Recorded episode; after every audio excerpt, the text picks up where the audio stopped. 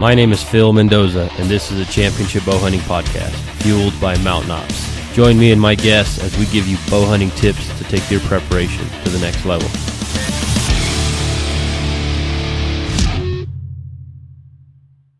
Welcome back to the podcast. This is episode 70.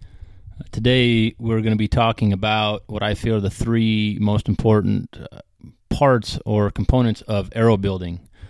Before we get to that, We've got some housekeeping items.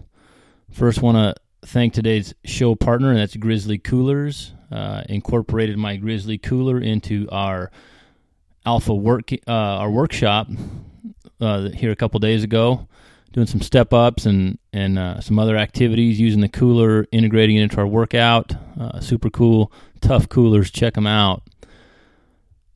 I want to also let everyone know that I've been doing my best to bring you consistent content three times a week here for about four months now, and I've enjoyed doing it. In the process, starting to work on a few other projects, I've started to acquire some quite a bit of video content that I've been I've been wanting to put out, but I've kind of been holding putting out. And the reason is this: um, this is going to be the last Wednesday episode I put out as far as on a consistent basis. I may throw in a bonus episode here and there on a Wednesday. But starting in May, the podcast is going to go to Mondays and Fridays to replace the the Wednesday episode. Uh, going to start adding some consistent YouTube videos every Wednesday, and it's going to be a short bow hunting tip um, on the Alpha Bow Hunting YouTube channel. I encourage everyone to check that out. You can also find those videos Wednesdays on the Championship Bow Hunting podcast. It will be, uh, uh, excuse me, on the Championship Bow Hunting website. It will be, will be part of our blog, our normal uh, blog as it gets updated. You know, with with all the topics and the questions we've been covering, so many of those would be better covered with video, and that's something that I'm planning on on bringing more to you. In addition to the the boot camps we're doing every other Sunday, and for those of you who are in the Denver area, this coming Sunday at 8 o'clock at No Limits Archery. I believe it's May 1st. Uh, we're going to be hitting another boot camp workout. Also, uh, the workshops that we're doing, uh, we're starting to video those and bring that content out. That stuff's uh, the first week is up on the Alpha Bow Hunting YouTube channel right now. In addition to the recap from my son Dominic's first turkey hunt, um, we're going to be updating that site more frequently. So we're going to scale back a touch on the podcast. We're going to dial up the videos and gearing up here as we get closer to the Alpha Bow Hunting Challenge. That event is going to be um, covered very well uh, from in the video format and updated on the Alpha Bow Hunting YouTube channel.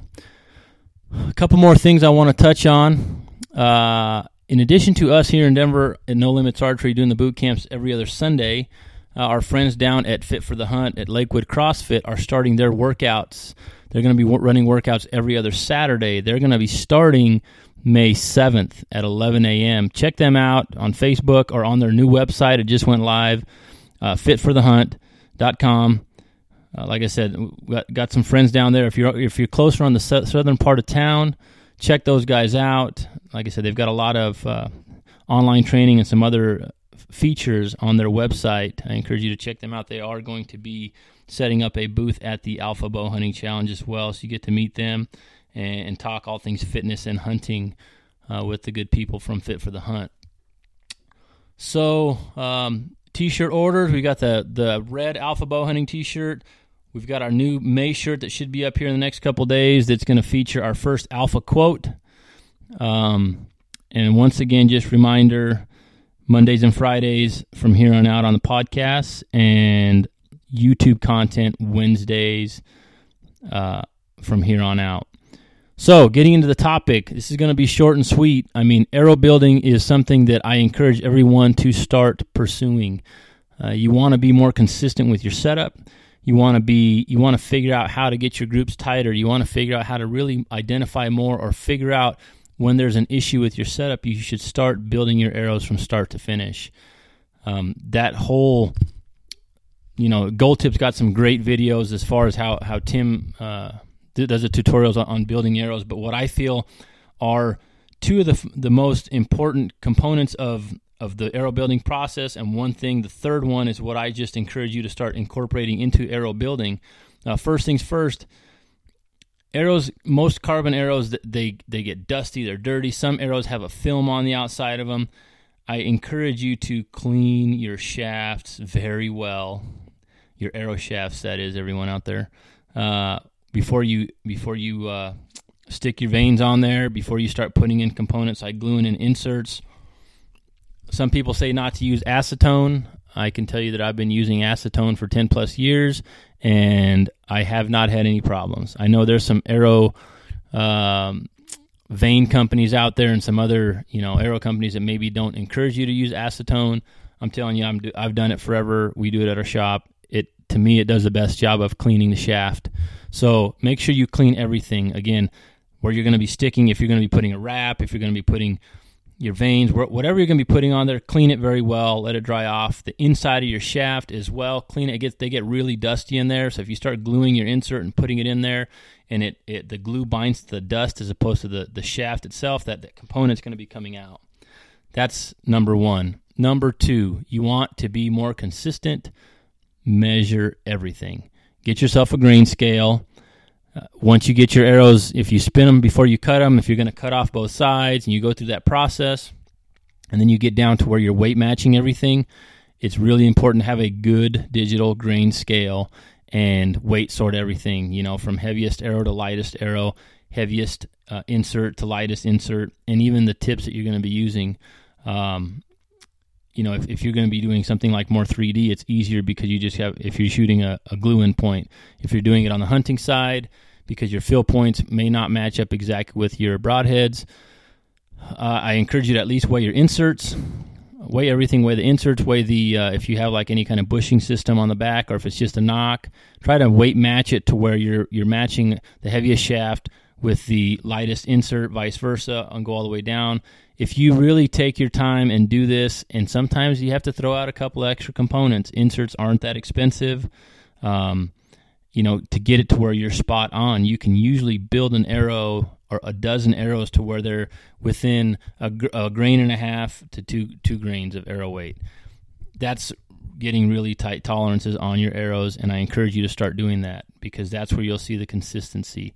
If you just slap inserts in and just you know maybe you just take a, a dozen arrows off the shelf and you go weigh those, you could have an arrow weighing five to seven grains different from each other in the, in the box, cutting them the same length, just because of uh, components weren't weight ma- weight matched. So that's something I encourage everybody to do if you're going to be building your own arrows. The last thing is start to use hot melt to put your inserts in. Whether you're spinning your arrows um, or you're putting again a 3D shaft, if you if you're doing hot melt on the on the glue in points. If there's ever an issue, it's easier to take those components out. You're not damaging the, the tip of the shaft uh, when you're having to pull stuff out.